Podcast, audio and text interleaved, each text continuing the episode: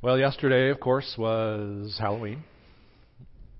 Yesterday was Halloween, uh, which always presents a pretty major dilemma for Christians because, you know, somebody's going to, you know, throw out the, you know, are you truly spiritual sort of, you know, test question for believers at a time like Halloween and, and ask you something like, hey, do you celebrate fall festival? you thought I was going to say Halloween, right? Uh, they throw out this terminology about like fall festival because what they really mean is do you celebrate Halloween? But they throw out fall festival sometimes to see that to see if you know that you know Christian evangelical lingo. If you're like, are you on the same team as me? And your church does fall festivals instead of something else. Like, you know, really they're probably doing that as a test case to see if your church is going to have free trunk or treat candy. But what they really mean is do you celebrate Halloween? And there's something real to that question. I'm not trying to just trivialize it. That's a, that's a real concern. We're caught in this now and not yet world where we have to decide how is it that we live as, as pure people, as, as genuine believers and followers of Jesus, where we're surrounded by a world of sin, and we also have that in us. So it's a real question for us. Do you celebrate Halloween? It's a valid concern. Just, just this week in conversation with one person, they were real adamant. They were like, "We do not, we do not celebrate Halloween." and I was like, "Okay, super Christian. I hope you enjoy being intentionally boring." No. but seriously, it does present, you know, a, real issue because because you're, you're presented automatically with this dilemma as a believer.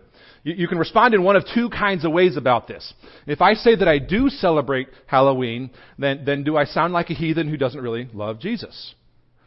On the other hand, if I say I, I don't celebrate Halloween, then I sound sort of like this joyless, fuddy-duddy curmudgeon who is against children, you know, having fun and eating candy. So that's sort of the dilemma in this. I mean, this is a high stakes decision, especially if you're a believer and you have kids or grandkids. Because not only is your spiritual health being questioned, but as soon as this question is presented to you, if you've got kids or grandkids and you're a believer, then you're pretty much being asked to decide between whether or not you love Jesus or your children. So for us as a family, we just kind of decided that, uh, that even though we don't really like Halloween. We don't really celebrate it a whole lot. You know, we put some pumpkins out on the front porch and maybe like a harvest themed wreath on the, the front porch there. Um, you know, we let our kids sort of do some some treating. I don't call it trick or treating, by the way, because because in our family, if you do any tricks, you're going to get grounded. And uh, it's only a trick if somebody, like if you show up to the door and somebody doesn't give you good candy, you know what I mean? Because it's really all about the treating. It's all about getting the candy. A trick is when somebody you know, puts a piece of fruit in your basket and you're, when you're a kid and you look down like, really? So we just call it treating in our family. And uh, we participate a smidge in that kind of way. Um, because, you know, I've got kids and I like candy. So we let our kids do some treating. This was our two year old spider uh, this year two year old spider there. Very scary. Actually, you've never seen a cuter spider in your life. And uh, we asked some folks here at First Christian on Facebook just to sort of tag us if they didn't mind us sharing some pictures of their own costumes and families and kids. So here are some of the other kids' costumes we came across here. We got a couple Northy kids here. Keep going there. We got a couple Bolin kids here. That's one of my favorites there. That's good. That's good. Got some drink wines there with little David. I think that's a McCoy kid, yeah. That's that's TJ Morris. Some Stags kids there. And we've got an elders family. Yes. Got an elders family among us today. That's right. And then uh, there's Jesus. I stand at the door and knock.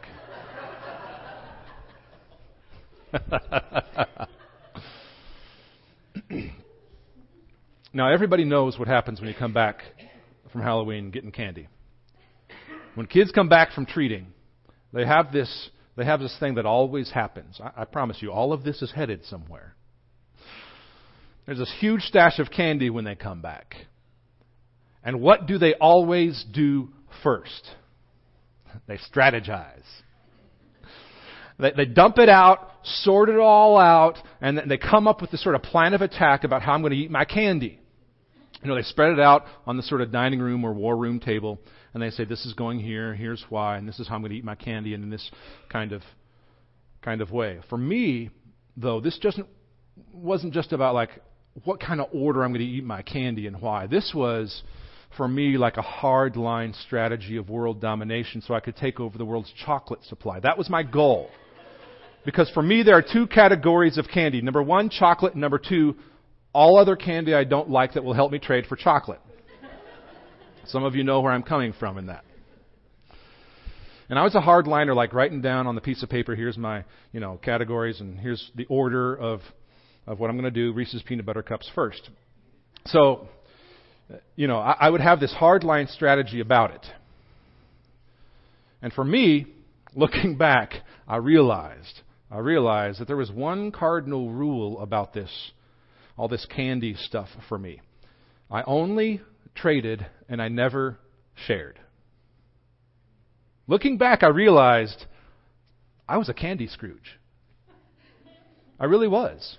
Like, you've got your own candy. If there's something you want to trade, fine. But you don't get some of my candy for free just because you don't know how to beg for more chocolate at the door which is which is something that I had had begun to to to, to cultivate well. Like I'd stand there and say, "Oh, I love Reese's peanut butter cups. They're my favorite." Plop, another prisoner of war in my bag. That was sort of how I felt about it as a kid. Now just think about this scenario here. I got free candy handed to me by people who went to the store and purchased it with their money. And then after I get home and I sort of budget all my candy and I scheme to take over the world's chocolate supply, I refuse, like I was a hardliner, I refuse to share and might only trade if I got something in return. Even if no other peanut butter cups were there with the other kid, even if they didn't have any chocolate, even if their candy supply really just stunk compared to mine, I was about getting my chocolate. Think about what goes on there. I've been given something as a gift, and I realize we're just talking about candy, but it didn't take long for that to become for me a commodity of exchange in my economy of self control.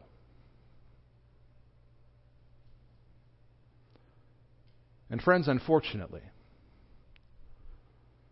not much has changed for so many of us in so many areas of our lives since our candy days. We treat our resources as commodities of exchange in our economies of self control. I told you we're headed somewhere. Whether it's candy, or it's money, or it's any other resource we have at our disposal, when we hoard something that was given to us, we are, by definition, lacking generosity. We're lacking the generous spirit in which it was given to us. And I don't care how hard you worked for it. That's how it works in this new kingdom. That's how it works when you follow Jesus. That's what resources are when you understand God is the giver of all gifts. Listen, friends, Scripture makes abundantly clear in place after place after place after place that everything we have, everything we call our own, is a gift from God's generous heart. Take that to the bank. Romans 11:36 tells us that all things are from God. All things are from God. Romans 10:12 says that the Lord bestows his riches on all who call on him. Ephesians 1 is, is filled with this kind of language that talks about how God endows us, He bestows on us, He gives to us spiritual blessings that come from heaven that we could not otherwise earn. He, it says He has lavished, He has lavished on us the riches of His grace. 1 Timothy 6:17 tells us, it warns us not to set our hopes on the uncertainty of riches, but on God who richly provides us with everything to enjoy. It's all over the scriptures. John 1:16 says that it is from God's fullness that we have received grace upon grace. Friends, you become generous when you understand that everything you have is really a gift. And when it comes to ministry, when it comes to how you serve, when it comes to how you use of your, your time and your talents and your treasures, your resources, it's no different. You become generous in how you serve when you understand that everything you have is a gift. You see, you can still be technically generous in giving of time and talents and treasure in empirical data kinds of terms and yet still not be generous in a way that parallels God's heart to freely give. So the scriptures call us to be people who don't just give, who don't just give of time, treasures, and talents because we ought to, but because we want to be gracious and loving and merciful in the same way that He has been to us. That is the theological center of Christian giving and generosity. It is a parallel for what we've already experienced from God. So when we enter the scene here in Luke, in chapter 9, in verse 46 here, the disciples are demonstrating a lack of understanding about that sort of theological center. That what we do, that how we act, that our generosity comes from this place that parallels God's generosity to us.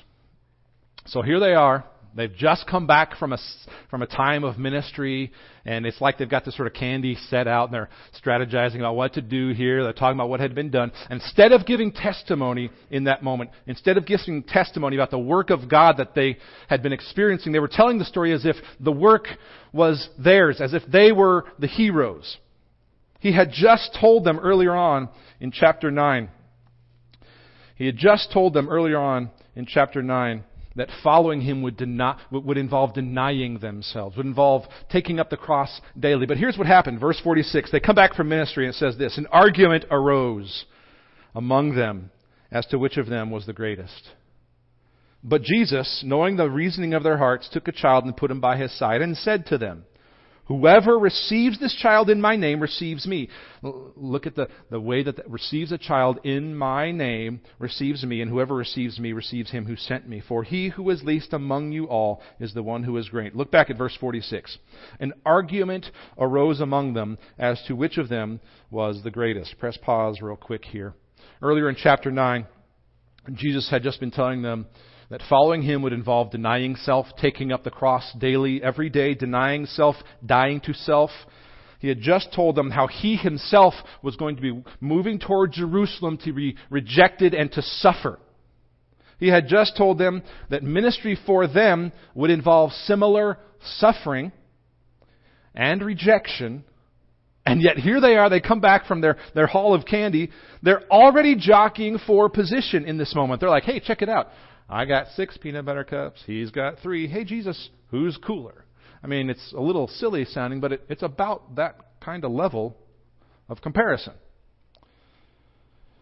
They come back from being out doing ministry, and they're arguing already about who's in charge. But look what Jesus does. Look at how he responds to them. The same way he always does. Look at this, verse 47. But Jesus, knowing the reasoning of their hearts, took a child and put him by his side and said to him, Whoever receives this child in my name receives me, and whoever receives me receives him who sent me. For he who is least among you all is the one who is great. So, because the, the disciples were sort of jockeying for position and seeing ministry as a way to achieve their own power and status, he brought next to him this, this child, the most vulnerable member of society, to make the point that ministry is a means to care for those who are most truly in need. This is why, incidentally, this is why children's ministry matters. And is something we must put our best people and resources into. Because let me say it this way we've got a whole mission field of young kids who may or may not know Jesus yet and may not have known the gospel remotely, remotely as much as you do.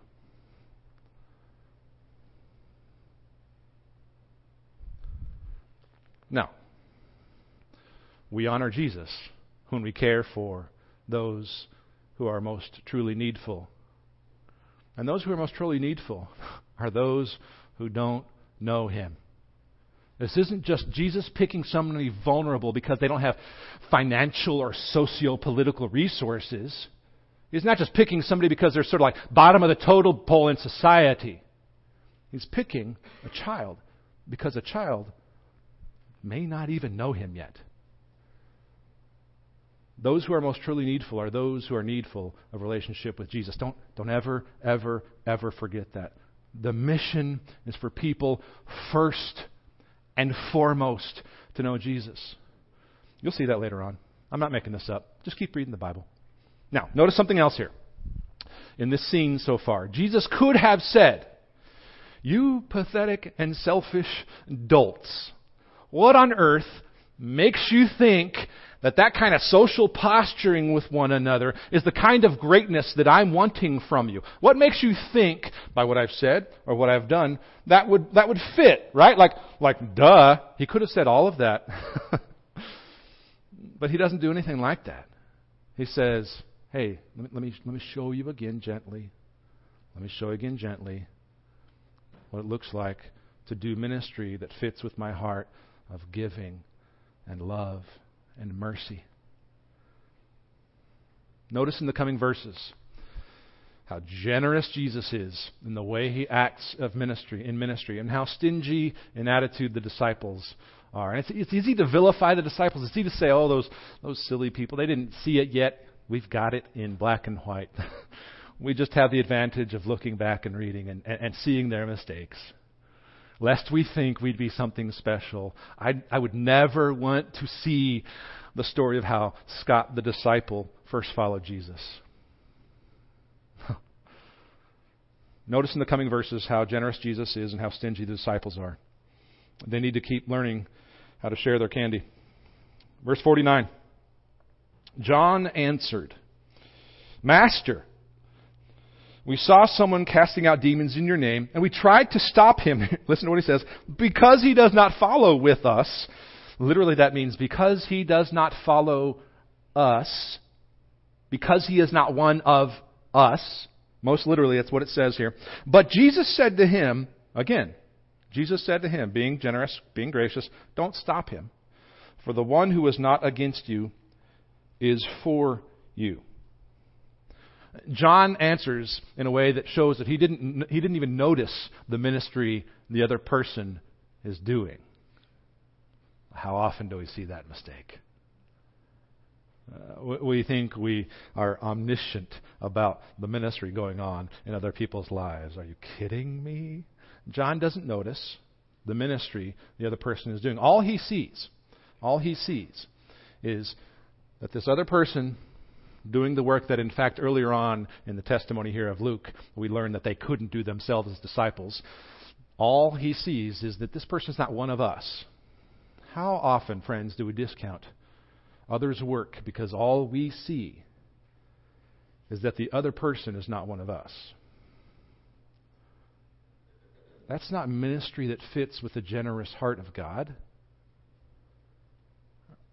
That's ministry that has a constant need to self righteously build up one's own sense of worth in ways, friends, that is not going to bring joy, but is just going to continue to bring you to the end of yourself and frustrate you. Jesus is saying here, your worth, your true greatness, is when you serve those who are in need and not yourselves. Simple terms. He's saying, You have me, you have everything you need. Now get out of yourselves and go serve generously as I have served you. Now, this next verse is significant in Luke because it begins a large middle section of Luke where Jesus begins to move toward the cross. That's why it says this, verse 51.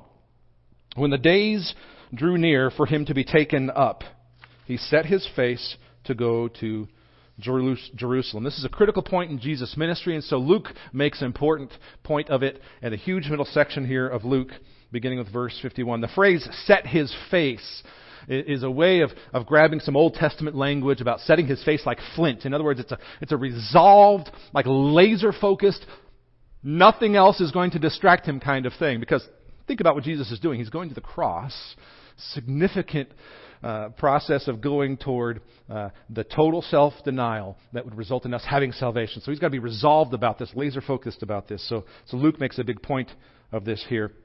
We know that Jesus has already said to the disciples, we know this from 922 where he says this, and a couple other places as well. He knows he's going to Jerusalem to die, and the disciples do too. The disciples do too. So it says this. Let's get this working. Let's get this rolling. Let's make this mission happen. That's what he begins to do here, starting in verses 52 and following. He sent messengers ahead of him, who went and entered a village of the Samaritans. This is significant. To make preparations for him. But the people there in Samaria did not receive him because his face was set toward Jerusalem. Now, now even though the Samaritans, who were, who were sort of like the Jews in that they believed in God, but they worshiped him uh, differently, even though the Samaritans were considered by the Jews a pretty messed up sort of half Jew, sort of, you know, to be avoided because they, they were the liberals, you know. Um, even though they considered them like that, and they were off limits in terms of being friends, Jesus went into Samaria. Jesus went into Samaria to stay there overnight. That's what it means when it says to make preparations for him. Now listen, Jews didn't just stay overnight in Samaria. In fact, you planned your route to Jerusalem. That's why it's significant that he's talking about Samaria here, Luke is, because he set his face to Jerusalem, which means you go through or around Samaria. And if Jews were going to go through Samaria, they would plan ahead so that they could cover it in one day which was a pretty serious physical task at the time. To, to, cover all of Samaria in one day to get to Jerusalem is pretty hard to do. So, so not many people do that. Instead, they would most of the time go a two to three days journey around Samaria so that they get to Jerusalem and remain pure. At least that's what they thought. so when Luke here says he sent messengers ahead of him to enter the village of Samaria, of the Samaritans, to make preparations for him. This is a radical statement of the generosity of a God who wants to save sinners. The people did not receive him, it says, because his face was set toward Jerusalem. So Jesus, instead of avoiding contact, demonstrates a heart of generosity. And Luke records it because the disciples are sitting there going, wait, you sent messengers into Samaria for an overnight stay? Uh, something about this I don't get yet because that doesn't comport, that doesn't fit, that doesn't accord with what I know. And yet he does it. Another demonstration of the heart of generosity as opposed to the disciples. So when they saw this, that's why the disciples responded this way, verse 54. When the disciples, James and John, saw it, when they saw that the Samaritans had rejected Jesus' message, and that yet, even then, he had been generous and going through Samaria slowly, even overnight, they said, Lord, do you want us to bring down the hammer? Do you want us to tell fire to come down from heaven and consume? Because we will. We'll, we'll get at it. Come on. Let's do this. but that's not what he does. Verse 55. He turned, he rebuked them. Now, lest we fault the disciples, and it's easy to do, lest we fault them for being, you know, sort of total goobers, which is easy to do when we have their mistakes written down for us in black and white. You got to understand that there's biblical precedent for this calling down of fire thing. You know, there's There's some biblical precedent for it. Elijah did it in 1 Kings as a vehicle, however, and this is important to note, as a vehicle for God's judgment. God had judged through Elijah. In this scenario, the disciples were like, let's do this. I'm ready to judge today. Let's get rid of these sinners now. Does that sound does that sound generous? Actually, uh, unfortunately, it sounds a lot like what I know I want to do sometimes. I mean, how often do we get this wrong? We often bring a message of salvation from the judgment of men sometimes. When what we're called to do is bring a message of salvation from the judgment of God. That's an important difference there. We often like to, we're inviting people to escape from my judgment. But Jesus is saying that's not how this works here. That's not how this works in this kingdom. Your job is to preach the good news of the coming of the kingdom of God. Vengeance is God's work. Verse 56. So they went on to another village. they kept right on in ministry. Now, there are three incidents coming up here in rapid fire succession that show that if you're following from self, you will not serve generously. If you're following from self, you will at some level not serve generously. We'll do these pretty quickly here. It says this, verse 57. As they were going along the road, someone said to him, someone said to Jesus, I will follow you wherever you go. I mean, uh, that's not in the text so much, but that's kind of the feeling. This person's like, I'm ready to go, yeah. And Jesus is like, whoa, slow down. There's something you're not getting here yet. You're a little too excited without knowing what's really involved in following me here. He says, Foxes have holes, birds of the air have nests, but the Son of Man has nowhere to lay his head. Jesus basically says, Whoa, here, slow down. You got to count the cost of following me first. He's basically saying, Listen, I work for no worldly gain. Following me is a low pay job. Unless you understand that following me involves having no home, you won't serve without the need to be recognized in this world. If you're following from self, at some level, you will not serve generously. To another, he said, verse 59, to another he said, Follow me. But the person responded, he said, Lord, let me first go and bury my father. Now, in a patriarchal society uh, like this one is that Jesus is speaking in here, uh, burying one's father is about as important a job as it gets. Like family was everything. One's identity was was wrapped up almost entirely in and rising and falling with whether or not you did things that pleased your family. And that's just how it was. And if you were all about pleasing your family, pleasing your father was like number one, two, and three, and the rest of your family was like four and following. So, like, this was a big, big deal. So someone comes to Jesus and says, Let me bury my father. Which is basically like saying, I'll follow you if. This example and the next example is, I will follow you if examples. And listen to what Jesus says in verse 60. verse 60, he says, Leave the dead to bury their own dead. Now, the physically dead cannot bury the physically dead. So that's not what Jesus is saying here. he is saying, let those who are spiritually dead worry about their own concerns. These are hard words, friends. He's saying, let those who are spiritually dead worry about their own concerns. I, I got to tell you, there is a lot of inward pull to worry about burying the spiritual dead. It can be a great distraction from kingdom ministry. Let me say it this way let those who are not concerned about being fruitful for kingdom ministry carry on their own non mission. Hard words from Jesus, important words. Let those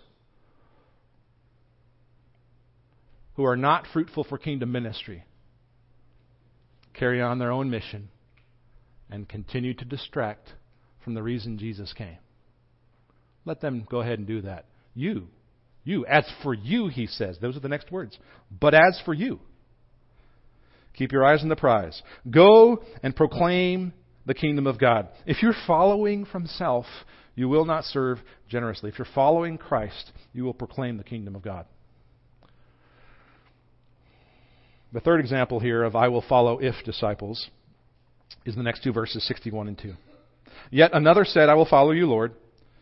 But let me first say farewell to those at my home. Same kind of thing as the last one. Jesus said to him, No one, this is a great phrase, no one who puts his hand to the plow and looks back is fit for the kingdom of God.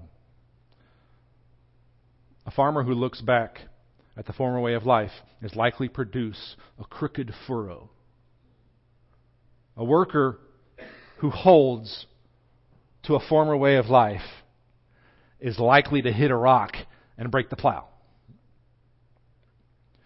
Those who are fruitful for kingdom ministry and work, Jesus is saying here, are those who look forward and keep their eyes on mission, which is proclaiming the kingdom of God. That's the kind of worker Jesus is seeking, because that's the kind of worker who wants to serve in ways that fit with the generous heart of God. And if you're seeking, if you're seeking self in your work, in your ministry,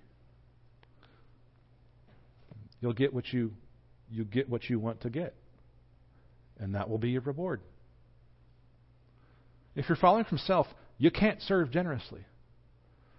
You'll pervert it into just another self salvation exercise. I'm not being mean. That's just how this is. And Jesus says it time and again. Let those who don't care about being fruitful for the kingdom of God carry on their own non mission. We got too many people who need to know Jesus for us to worry about draining resources from mission.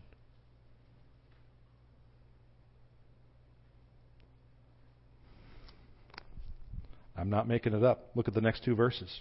This is about mission 10, 1 and 2. After this, the Lord appointed 72 others and sent them on ahead of him, two by two, into every town and place where he himself was about to go. 72 is a significant number for the Jews. It comes first from Genesis 10, which is what we call the Table of Nations.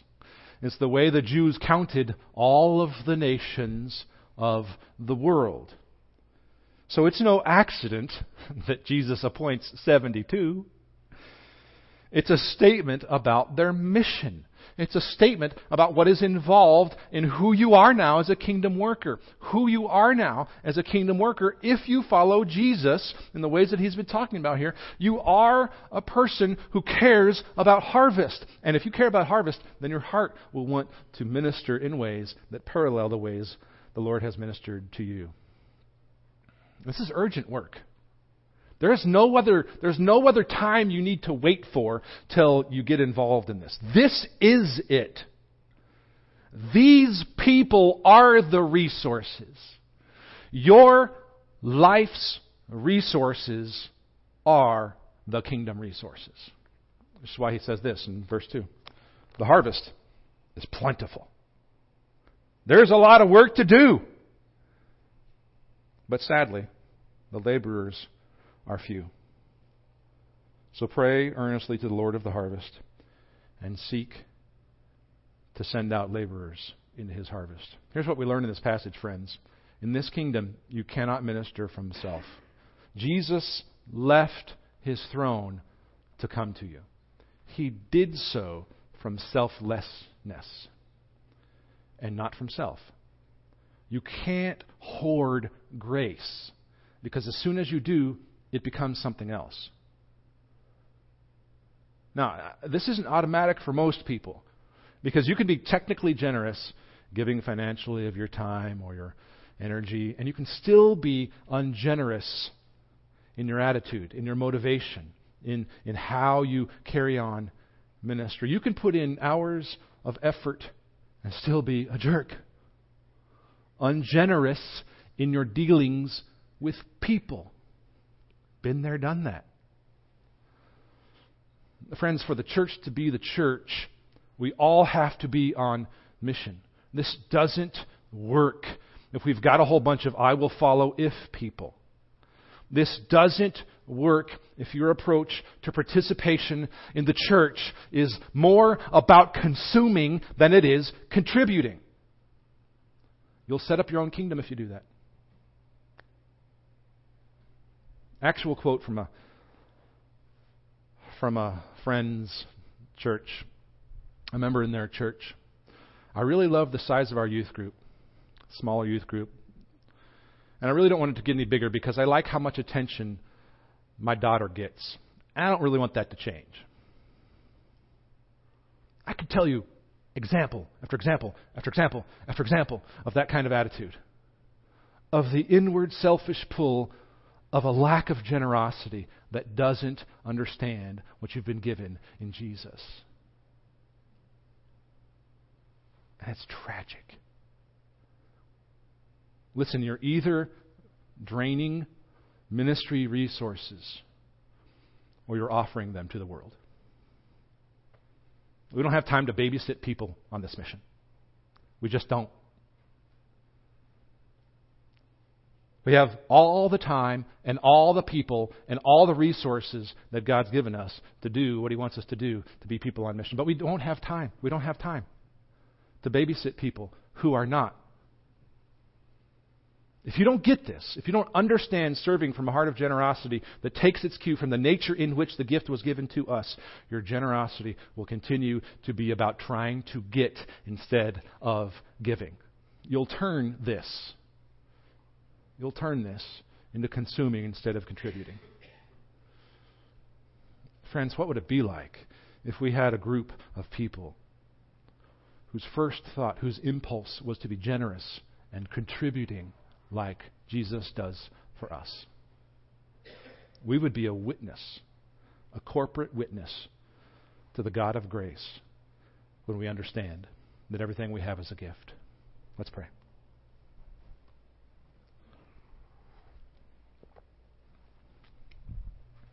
Lord, you've given us far more than we could possibly know to ask for. And so we love you for that. Because while we were still sinners, you reconciled us to yourself. You gave us perfection in the life of Jesus that we have tried so hard to earn. Lord, thank you for the freedom of knowing not only do we not have to, but we never could and so that we would be free to act in ways that are a witness to your love for us. Teach us to do this, Lord. Give us increasingly a heart that confesses the sin of tight fisted hoarding. And give us insight. Break us and humble us so that we would be open handed givers of grace. Lord, we ask that you would teach us toward that end. In the name of your Son, Jesus. Amen.